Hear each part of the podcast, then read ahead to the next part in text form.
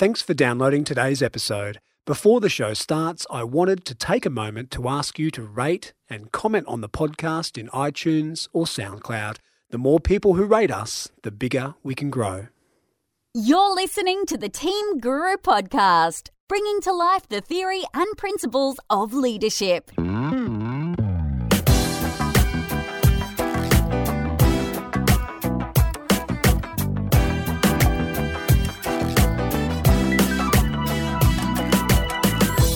Hello and welcome to the Team Guru podcast. This is episode 59.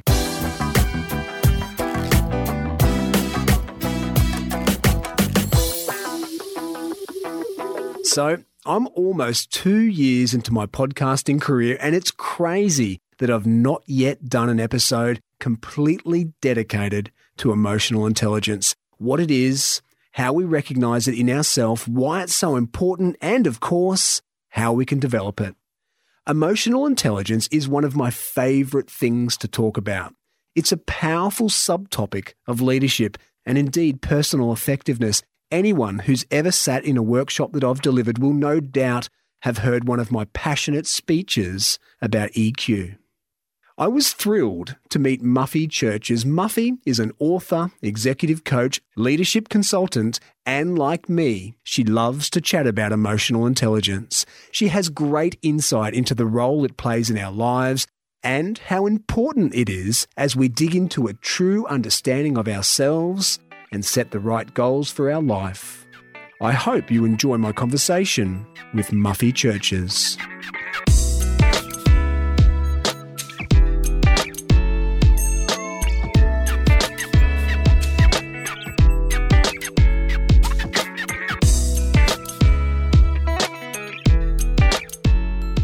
Muffy Churches, welcome to the Team Guru podcast.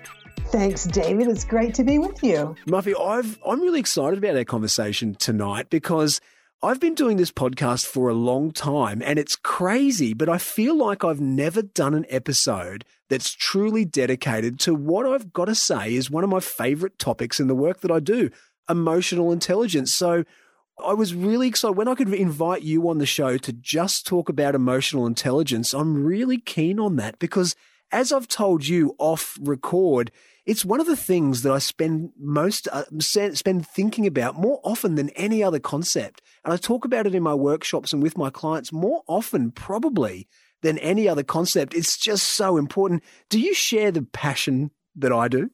I absolutely do, and it's really refreshing to talk to you, David, because you know, quite often when I when people ask me what I do and I explain that I'm an executive coach and they sort of assume that it's business conversation, I say, no, in fact, quite the opposite for me. I'm more about mindset. I'm more about, you know, and I use the term sometimes emotional intelligence. I said, you know, actually the other day someone said I was I was over in Perth last week and I was speaking at a conference and I finished the presentation and I was chatting with someone out in the hall and they said, you know, I know you're a coach, but you kind of sound like a thought therapist. Said, yeah, that's a good way to put it because a thought therapist. You know, that's what we do, isn't it? I mean, when we're talking about emotional intelligence, we're essentially talking about our thought processes and how we can learn to manage it. So, yeah, it is absolutely my passion. And I think that almost all of my coaching sessions, in one way or another, David, are, you know, are moving in that direction. We're always having a conversation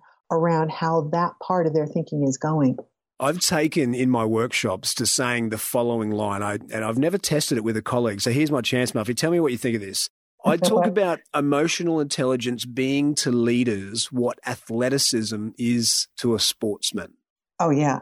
I agree with you 100%. Because it's we, an absolute necessity. Yeah. Yeah. And we hear about sportsmen, you know, just being fantastic athletes. So those young guys and girls who, as teenagers, play all sorts of different sports. And that at some point they, they specialize and they become a professional in this sport. But they had options because they were, they were not a tennis player or a cricketer or a, or a rugby league player. They were an athlete and they just chose different sports to to use that athleticism. That's how I feel about leaders. Leaders are just walking examples of their own emotional intelligence. No, I, I think you're absolutely right. And and they use it in their personal lives as well, as you know. It's it's I liked your analogy about the different sports and it's you sort of apply your athleticism to the particular sport you're in. And that's exactly the same with emotional intelligence and that means of thinking and managing thoughts to become as effective as you possibly can and create really nice relationships. And that's what leaders have to have in place. Without that there's that level of detachment and a, and a lack of effectiveness in terms of connecting with teams and you know colleagues. It's it's an, essential. In a way you know i like too that term athleticism as an analogy because it reminds me of what i generally talk about when we talk about emotional intelligence. It is working out the brain as if you're working out a muscle. You know we have to and we'll probably get into this topic more deeply in a bit but it's absolutely required that you make an effort to be emotionally intelligent. Doesn't always happen completely naturally. It's being mindful in the moment, it's being present enough to notice what's happening in your own head and your own body as well as trying to pick up what's going on in the in the group around you. So that is an effort, especially when you're exercising it, trying to enhance it or develop it. It's a little bit like going to the gym yeah. for a while. Hey, we will yeah. talk about that, about the nature or nurture. And, and it is very much paralleled with athleticism, isn't it? Yeah. Of course, some people are born more athletic than others, but we can all get fitter and we can all get stronger. Yeah. And it's a bit the same as with emotional intelligence. But I like what you did with my own analogy there. You, you took it back to the leader and said, like the athlete, like the sportsman, they, you know, anyone who's good at a sport is probably pretty good at other sports because of that yeah. athleticism. And it's the same with mm. emotional intelligence. The idea of someone who is working on their leadership, the idea that they're actually working on their whole life, of course, is is really obvious to me. And and if we are kidding ourselves into thinking that we can work just on our leadership, then we don't really understand what leadership's about. Because if you're working on your leadership, you're also working on being a better husband and being a better dad yeah. and being better in all of the relationships that you have. So I love what you did there. But let's go back to the very beginning, Muffy, for our listeners who don't really know what we're talking about. We're talking about emotional intelligence as if it's some kind of mystic gift. So let's yeah. let's define it for them. How do you define emotional intelligence, Muffy?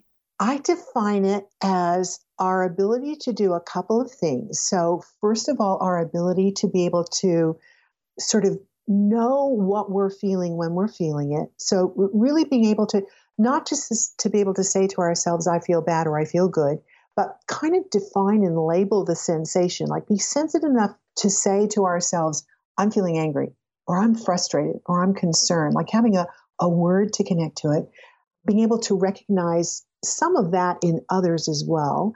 Then there's the next level of it, which is to say, now, if I can recognize what I'm feeling, where's my brain going to take this? How is my thinking related to what I'm feeling?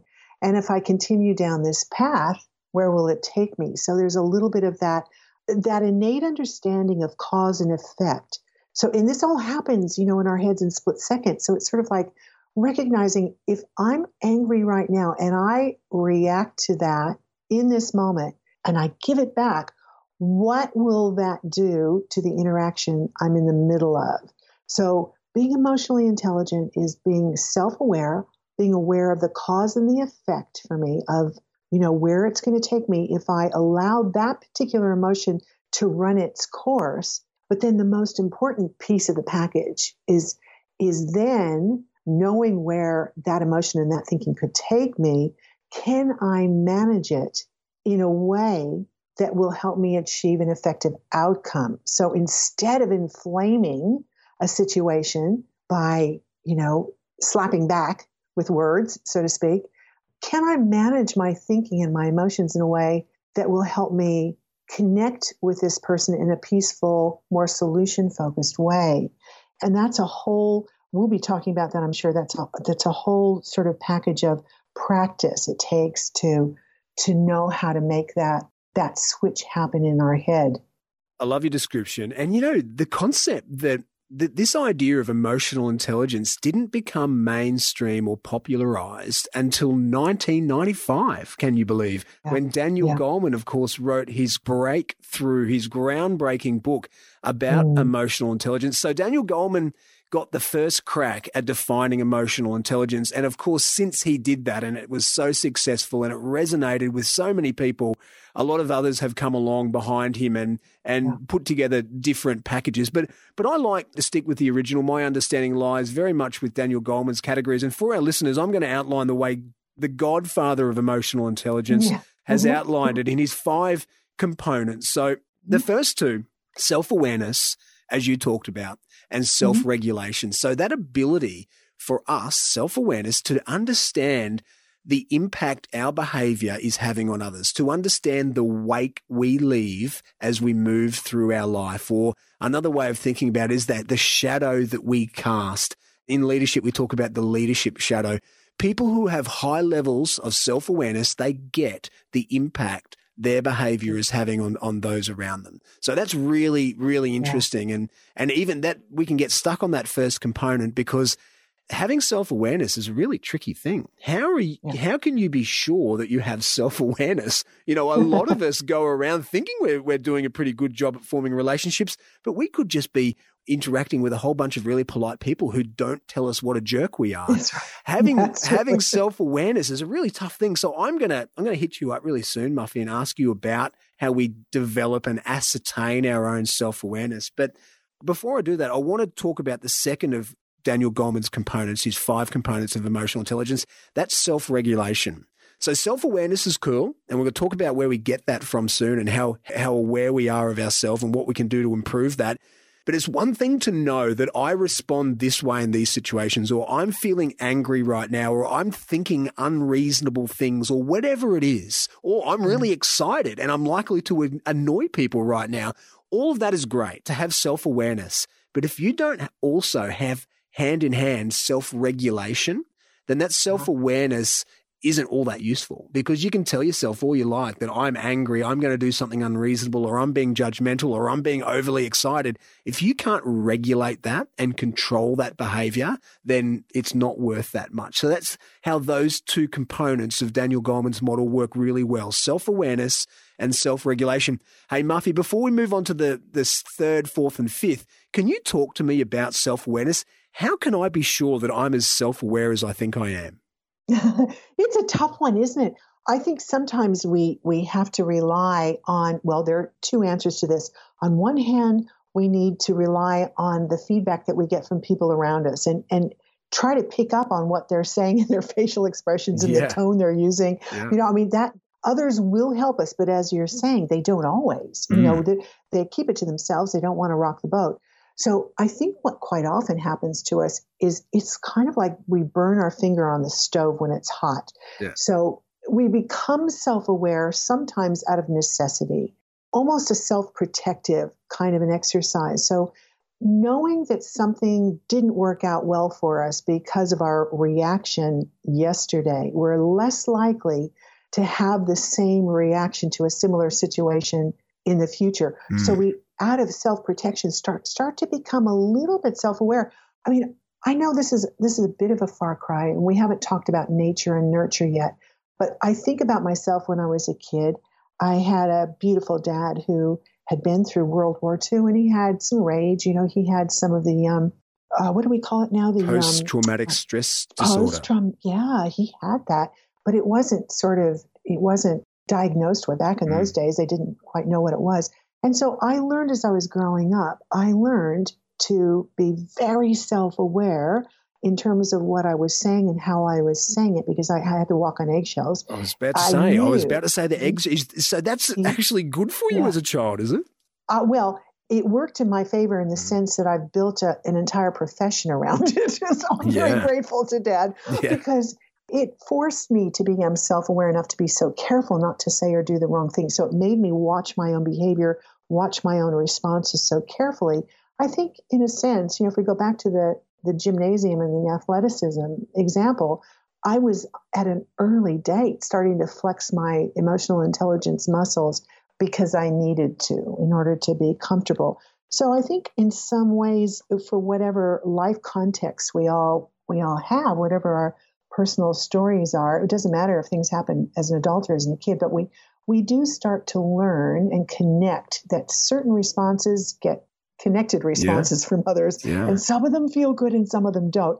Most of us like to feel good as often as possible. So, yeah, we're very careful. And I think that's one of the places that self-awareness starts. I know I know one of the beauties of being a coach, for example, is that awesome privilege to be able to sit with someone who might be very high on the totem pole, someone who's obviously done so well that they're in an executive position, and yet they've finally tripped across the notion that they are lacking in some of that self awareness and that they need somehow some help to work out what have I been doing wrong, you know, and how I, how can I stop this? So helping them start to watch the tip, David, and I'm sure this is something that you work through as well, is that to use that term for our listeners to use the term inner voice. Mm. There's that alternate self that we need to start to listen to when we become self aware.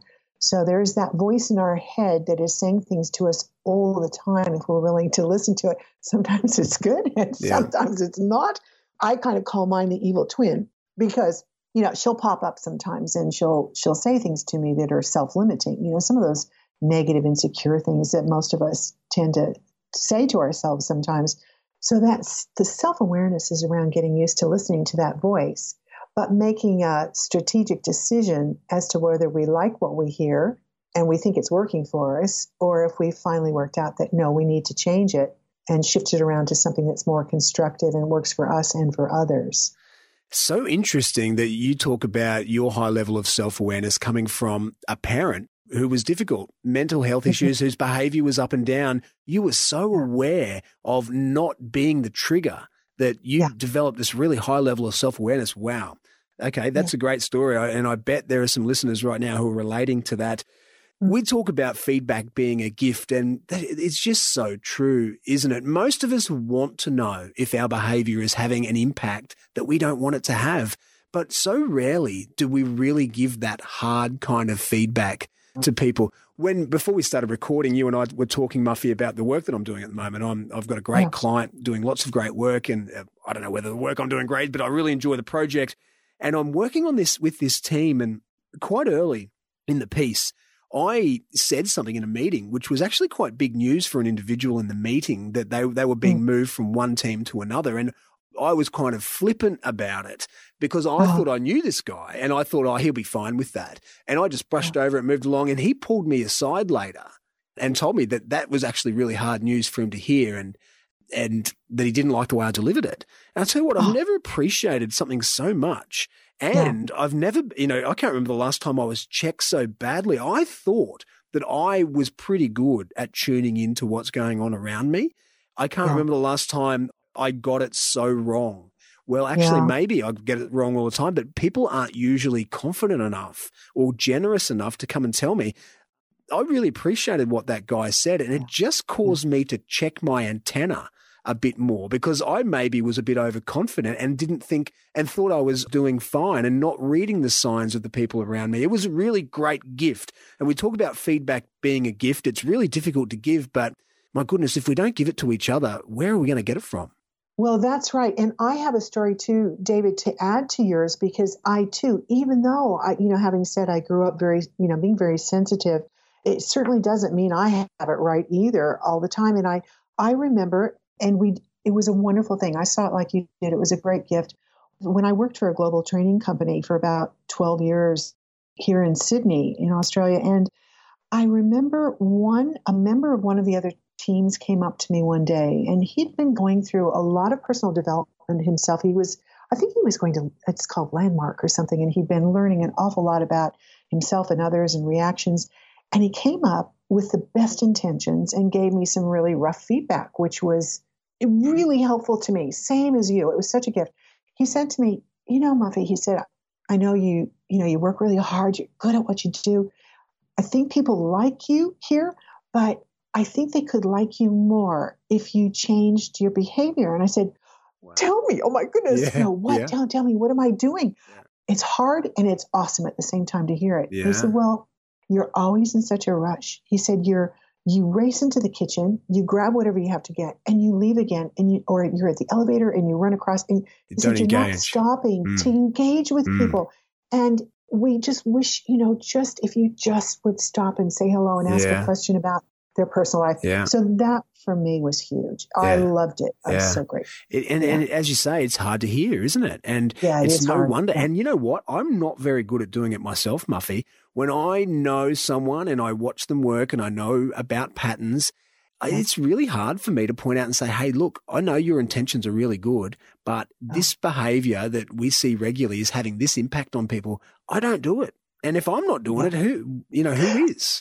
Yeah, I know it. It's really tough. Mm. You know what started to make it a little bit easier for me to Mm. do? I had a the opportunity to run a program for a big manufacturing company on giving and receiving feedback. Yeah. So the best thing that happens to us, David, as trainers, is that we have the opportunity. We learn what we train, right? I mean, it's like it's a win-win sort of a gift. So Sure I is. really researched it carefully, but I so I learned some of the really basic things that I hadn't known before, such as the conflict resolution approach, where you you speak about your own feelings as you're giving somebody else feedback. So you're not pointing the finger and you're not saying you should, you didn't, you you know, you don't.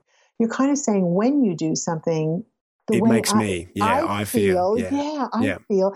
And I think what I would prefer would be, and how do you feel about Mm. that? You know, what are your thoughts? Yeah. So just finding a process, you Mm. know, it just helps us hang our hat on something that's safe, gives us something to practice. And the more I tried to do it in class as, you know, giving examples, the easier it became for me to do, I think, on a on a daily basis. But- Hey, if we're not doing that, that's great advice. I love the way you shape that. I'm going to do that soon. I'm going to take the next opportunity because if we're not doing that, we're not being the best leader we can be.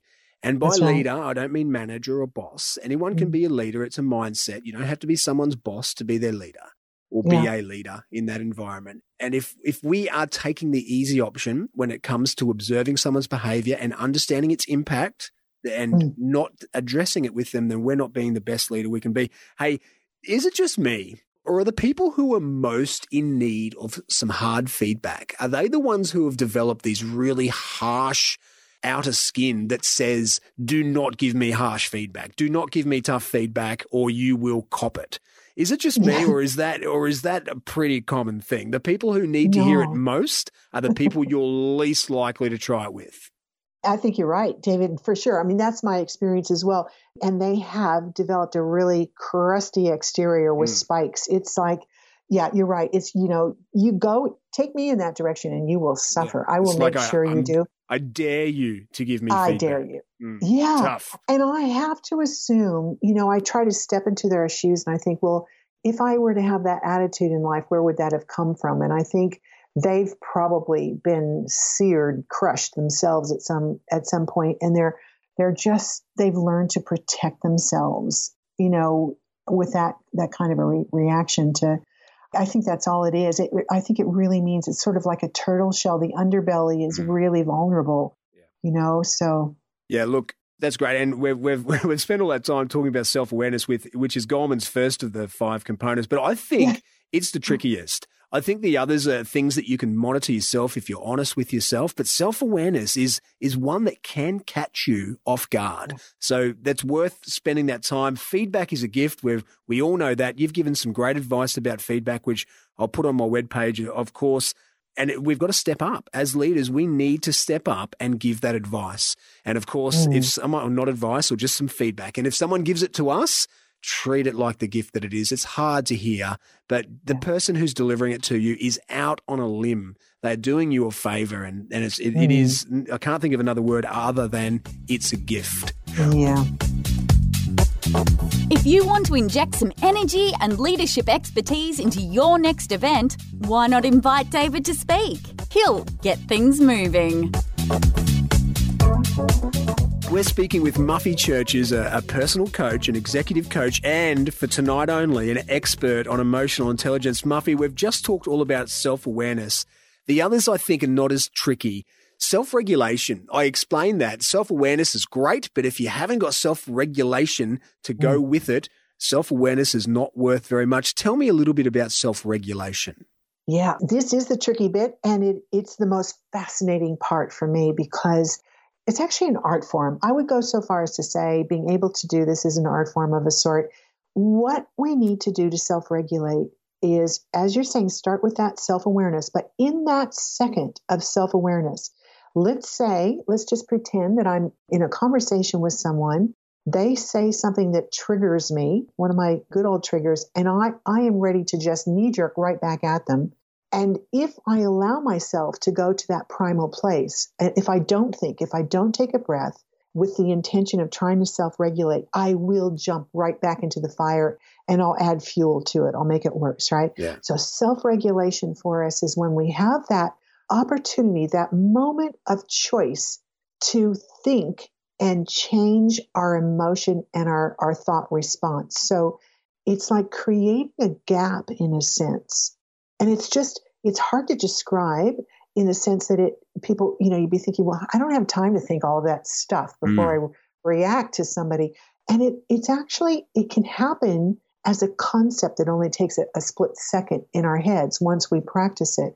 So it's it's just thinking very quickly, okay, I'm triggered, I'm angry, and then take a breath, for example. Just breathing, knowing with intention and practice that as you breathe, you're thinking about what kind of an outcome you would prefer in this situation. So you actually kind of set a goal for yourself.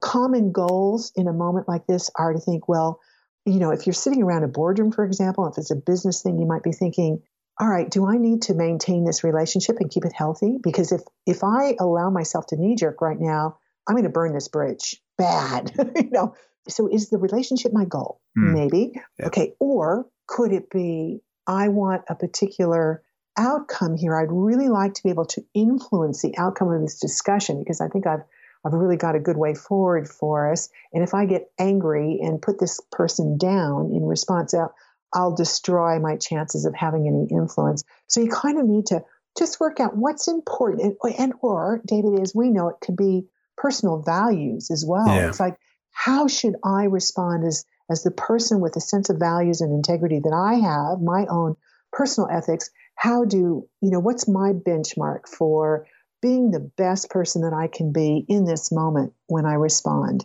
that I, so that I don't regret yeah. myself. You know regret. what I say. That's one yeah. of the that's the key word, isn't it? You know, you you've got these things. Life experience has told you when I act in a certain way, I regret that, and that's where that's self. Right. That's that's a really great key concept, and it's a really great reminder, a trigger almost that if this is something I'm going to regret, but I really want to do it right now because I have a strong emotion, then uh-huh. don't do it. That's where self-regulation and and the proverbial, the cliche, counting to ten or walking away or coming back and yeah. and waiting till you cool down. That's where self-regulation comes in, and it is, of course, not just responding to your own emotions, but adapting to changing circumstances and what's going on around you, the emotions of others. So that's wonderful. And I love, in my mind, it's so clear the way that self regulation and self awareness work together.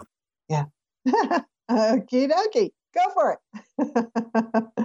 The next of Goleman's five components of emotional intelligence is, of course, social skills, and that's managing relationships to move people in a desired direction. You know, Muffy, on a superficial read, this can almost sound manipulative, can't it? The ability to control people or control my relationship with people to get a desired outcome. How do you read that? Well, I know it's really easy to say it sounds like manipulation, mm. but I think if we look at it from the angle of coming from good intention, and the good intention is meant to be a win win. So, in other words, I love some of the personality style instruments that, that are out there. I've, mm. I've heard you mention several of them that you work with in other podcasts that you've run. And I personally use one called the SDI. It stands for the Strength Deployment Inventory. It's part of the Relationship Awareness Theory, I think mm. it's called. Yeah. And in that one, you just you identify various personality styles in a sense. And as you're interacting with someone, you know, you're trying to be sensitive to their language or their preference of mm. communication. Right. Are they analytical? Are they super assertive? Or are they caring and supportive? So you adapt your language and your method of communication to kind of reach them, but it's it's not any different than speaking Greek to a Greek or Italian to an Italian if you yeah. can. Yeah. So in that sense, it's just it's enhancing communication, and from a from an emotional intelligence point of view, I think we're we're trying to do the same thing. We're we're trying to hone in on their feelings and what they need in the moment, so that we can honor not only what we need, what we value, but work on what they need and value too. So we're taking two people into consideration and kind of playing a little bit of a ping pong game in that sense. Hey, I love that that description you talked about tapping into someone's emotions. I think we I think we do that. I think human beings are pretty good at knowing that that's the right thing to do. And people with high emotional intelligence, of course, are better at it than others. It's interesting. I, I, remember reading an article once about winning a debate, winning a conversation, you know, winning the, in the battle of talking. And it was giving this the contrary advice, which is really awful, to pick up someone and go the opposite way. So if they were being really objective, really fact based, start arguing uh-huh. emotion to them. If they were being kind of humorous and lighthearted, get really serious with them. Whichever way they were going, you could throw them off balance by going the opposite way. They might be going in a completely legitimate direction, but you can make your the opposite direction seem just as legitimate. Continually throw them off balance. So that's yeah. a really great way to be nasty and a bully yeah. in a conversation. So, yeah. of course, conversely, doing the opposite is a great way to bond with someone and to get them on side and have a warm, meaningful, empathetic conversation. That is a really nice way to put it, David. I love that. So it is. You're right. It's the opposite of gameplay, isn't it? Yeah. It's and it's it's not game because gameplay does connote we I win you lose sort of thing. Yeah. So this yeah this is all about let's enjoy this. Let's get the best out of this circumstance for both of us. And it's yeah it's a very positive you're right empathetic and understanding it doesn't mean agreement necessarily it doesn't mean saying yes to something we don't we don't believe in at all or don't want to go along with but it it does mean bridging that gap between ourselves and the other person and being able to say hey i think i know where you're coming from and what about this you know i understand how you're feeling under the circumstances what if we were to so it's drawing them in as opposed to trying to flick them out, if that makes sense. That makes, that makes sense. That makes perfect sense. All right, Muffy. So we're getting there. We've talked about self-awareness, self-regulation, and social skills. They're the they're the first three of Daniel Goleman's five categories of emotional intelligence. And the next one, of course, we touched on it there, is empathy. The ability to walk in someone's shoes, the ability to consider other people's feelings, especially when making a decision. And you know, the, the concept of empathy is obviously so incredibly important. It is at the heart of emotional intelligence. It's at the heart of people who are able to engage positively with the other with others. And of course, it's the thing that's so often lacking with someone who clashes with others and doesn't fit well into a group or a workplace. Mm. But even more interesting, um, empathy. I love the fact, and I, I listened to this wonderful podcast a little while ago, and I can't remember who it was, but he was a genius. Just can't remember his name, so it wasn't that clever. But he talked about the difference between affective and cognitive empathy, and it just really brought to life for me this concept of empathy. So, affective is emotional empathy, and cognitive oh. empathy is when I just think. So, when it is when I think. So, for example, if I'm seeing you in a situation and I think, well, if I was in that situation, I would want this to happen. So I go and do that for you. For example, my four year old boy, he's not quite four, when he sees his little brother upset, he thinks, well, what do I like when I'm upset? I like my bear. So he goes and gets his bear and gives it to his little brother. That's lovely. That's great. Because he's tapping yeah. into his own emotions. Yeah. But you know yeah. what's even better than that? Is when he actually thinks, which is cognitive empathy. So he doesn't think, well, when I'm upset, I like my bear, so I'll go and get my bear. He thinks, but it's my brother who's upset. What does he like when he's upset? So that's mm. cognitive empathy. He likes his bear or he likes his blankie or whatever it might be. And you can think of the way cognitive and affective empathy plays out across societies. For example, the way in this country, even at our best, we have tried to deal with the terrible conditions so many of our Indigenous people live in, and the fact that their education rates, health rates, prison rates are all awfully behind the rest of Australia. Now, what mm. do we mm. so often try and do? We try and give them solutions that we would, would work for us rather yeah. than solutions yeah. that would work for them. We don't give them cognitive empathy, we give them affective empathy. So that's yeah. the the fourth of Daniel Goleman's. And for me, Muffy, when I when the concept of different types of empathy, like a mature empathy, was brought to my understanding, it, it brought the whole thing alive. Yeah, it's beautiful, isn't it? And I think, you know, what comes to mind for me is, you know, for listeners on this, how do we do that? What is cognitive empathy about? Mm. Like, how do we achieve it? so to speak. It's a fancy word in a way. And I think it's as simple and as complex as learning to be curious. It's about, mm. for me, it's about asking questions. So, yes, we go to, a, we connect as we can from that affective empathy place of, I've had my own experiences. Mm. I can, I know how I felt and what I would like. Yeah. But let me check in with this other person and see what might work best for them, yeah. you know, and to actually ask the questions. Question asking is is a great skill and it and it allows the other person to fill in the blanks for us and they also feel when we do that the beauty of it is is they feel heard because yeah. they've been given the opportunity to be heard and that's another bridge builder it's a really beautiful sort of a connection you're so right. It comes to that closed or open mindset, doesn't it? So, someone with a yeah. closed mindset but has wonderful intentions. I really want to be empathetic towards you. I want to, I want to care. I want to help you but mm. my mind is closed, so I can't think beyond how I would feel in your situation. Yeah. Whereas yeah. someone who can take there, who's got an open mind, it's not about how I would feel in your situation. It's about how you probably feel in your situation. So let me think that through. Let me draw yeah. on other pieces of stimulus or other bits of information that can give me a better understanding of how you would think rather than taking what is, I must say, the easy option and think about what yeah. would I want in your situation. So the affective versus cognitive empathy. And if you're interested, I actually wrote a blog on that quite some time ago. There's a cool children's story called The Very Cranky Bear. And if you've ever wow. read The Very Cranky Bear, which I have about 150,000 times, you will know that the, the sheep has a very different response to the problem than the rest of the animals. And that's the one with the cognitive empathy. So jump on teams.guru and have a look at the blogs there if you want to learn a little more about cognitive and affective empathy.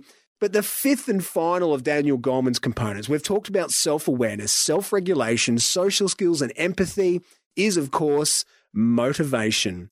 The ability to be, to drive, no, sorry, being driven to achieve for the sake of achievement. What do you think, Muffy? Mm, being driven for the sake of achievement. Well, yeah, I think we have to have, for me, we have to have a vision. We have to have some I like to use the word clarity. We have to have clarity of where we're headed or where we'd like to be.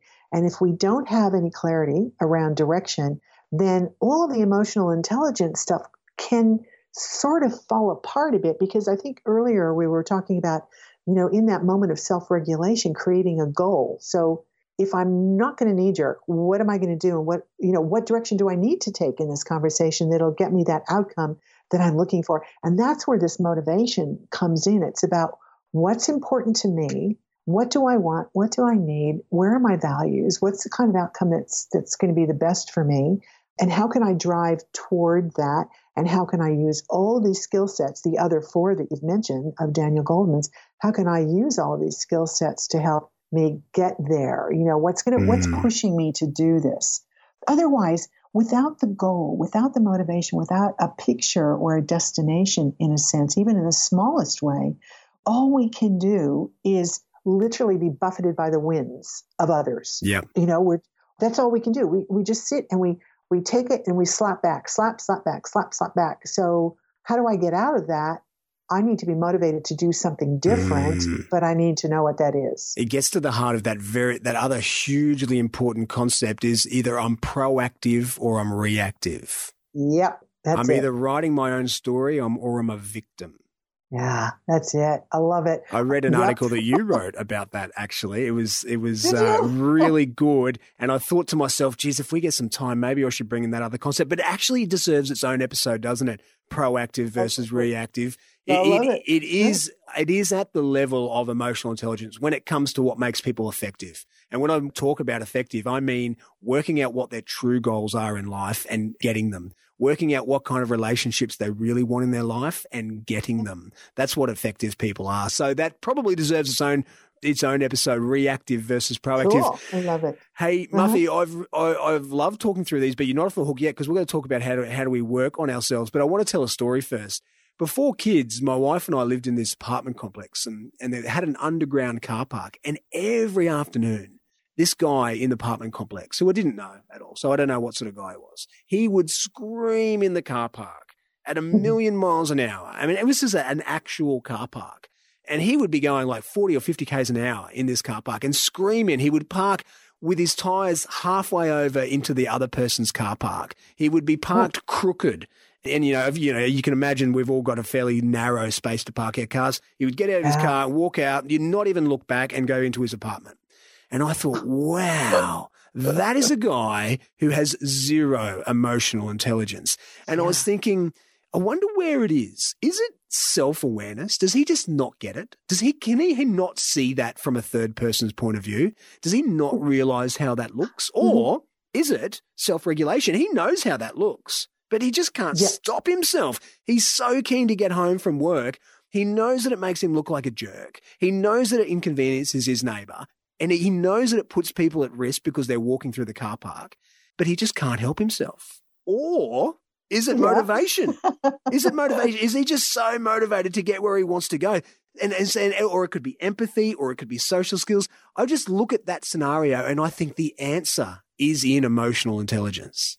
I agree. I agree. I'm even thinking it could be something else, David. I'm thinking he could even just be darn right angry at the world and mm, rebellious. Yeah. It's almost like being a naughty child throwing a tantrum. I'm going to make trouble here, and I don't care who yeah. I inconvenience because it's making me feel better about myself. Mm. It's almost a means of, I mean, if he's doing it on purpose in that sense, it's almost a means of control, yeah. which is a, you know, trolling, which is a whole other thing. But this, you know, you're onto something for me that's really interesting that notion that emotional intelligence doesn't necessarily mean that what we create using our emotional intelligence is going to be palatable to others. It's all it is is a choice. All emotional intelligence is, literally in a sense, is I'm self aware, I'm aware of others, and based on that, I'm now still going to make my strategic mm. choice. Oh, some and people so, use their high emotional intelligence to be evil and get what they want, yeah, don't they? Yeah, I can think of a few public figures at the moment where I you know, I want to go on, name them, at, name them. Uh, I want to look at them and say, "Come on, how could you Trump? How could you have any emotional intro? Hmm. None. But he probably has. He probably does. None. But he does. Mm. I think he does. Just He's, uses a lot of evil. this is yeah, it's mindful. That's mm. right. It's yeah. a strategic choice.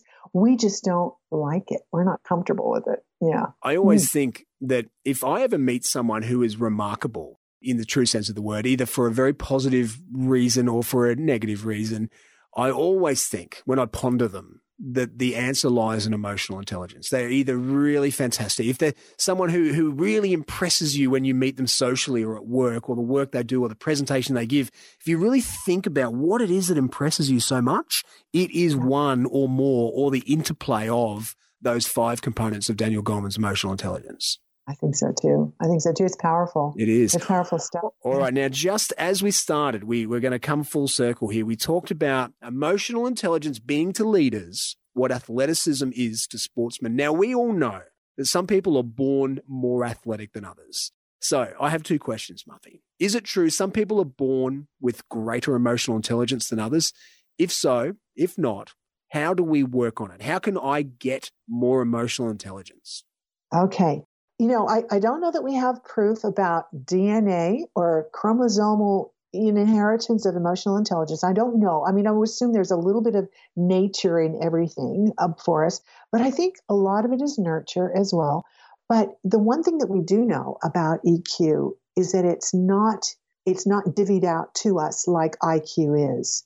So there is a difference in the sense we can't change our IQ. It's not something. I mean, we can stretch our brain and all of that, but but we we probably won't be able. They've shown that we won't be able to change the score on the on the basic test.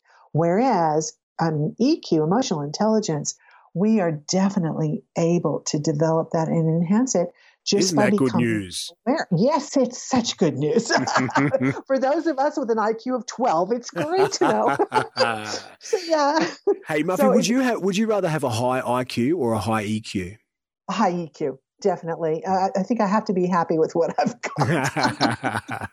so no, no, I think definitely. You know, I I read a little research on this, David, on the topic of the the two things together, and they were they were sort of saying. I found this interesting that in terms of our IQ, we always sort of relate to genius as being a number on, mm. you know, that intelligence score test.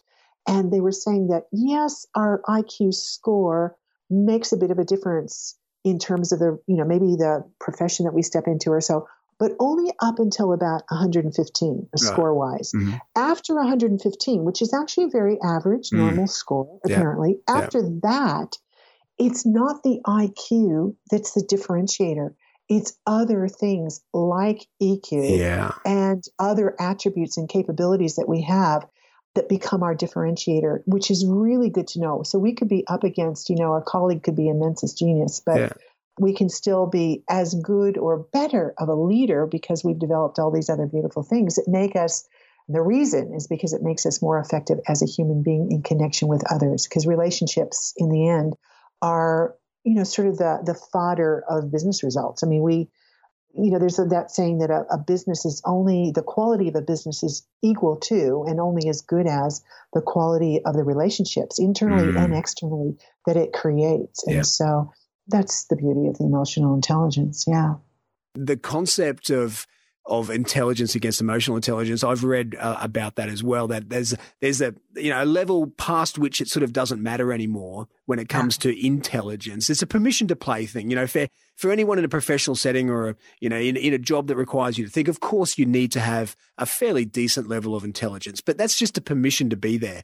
From everyone's got that. Everyone in your workplace has that. What sets some apart from the rest is things like their emotional intelligence. Hey, you know, I've got this crazy idea, Muffy, as I bring my boys into this world where of course, the jobs they end up doing don't exist yet. And of course, artificial yeah. intelligence will play a much greater role in their world than it has in mine. And I think I've thought actively to myself, what could separate my boys? What can give them a head start? And mm. I think the answer is emotional intelligence. I think yeah, machines right. yeah. will take over so many of the jobs that we take for granted now that are human jobs. Of course, mm. they'll take over my job. They'll be making much better podcasts than I ever have. But what they won't be able to do is tap into the emotions of the people around them. That's exactly it. So that will be the the young generation coming through. That will be their differentiator. I mm. think you're on it, David. Really, yeah. that's going to be it. Yeah. I think And what's so. interesting too, if we think about it, is it's going to be a skill set that's going to be intriguing, and maybe it is up to us as parents to ensure that we promote that in them because sort of the juxtaposition to that is is that face to face with a computer or mm. you know which doesn't give us the opportunity to connect as much as is oh, we have to yeah yeah, well, I have no idea what to teach him. I have no idea what will be useful knowledge in his in his yeah. life, but I do know that emotional intelligence will be useful. So, yeah, paying attention to that. Hey, look, Muffy Churches, we've run out of time, but it it has been an absolute pleasure to have you on the show and talk mm. to someone who cares as much about this topic of emotional intelligence as I do. It's fun, isn't it? It's great. Thanks, David. I've loved it. Loved it. Thanks, Muffy.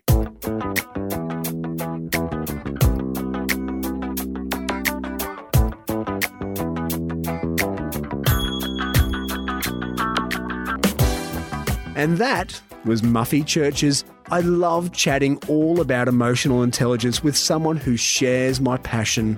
As I said in our conversation, for me, there's nothing more important for leaders. EQ is for leaders what athleticism is to sports people.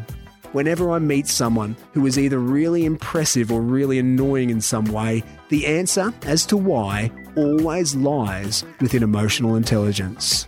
As always, I'll share the lessons I took from my conversation with Janine on the Lessons Learned page from this podcast. You'll find it on the Team Guru website. That's teams with an S dot guru forward slash podcast. Connect with me on Twitter, Facebook, SoundCloud, or LinkedIn, and join me for the next episode on this, my mission to bring to life the theory and principles of leadership. This is David Frizzell for Team Guru. Bye for now.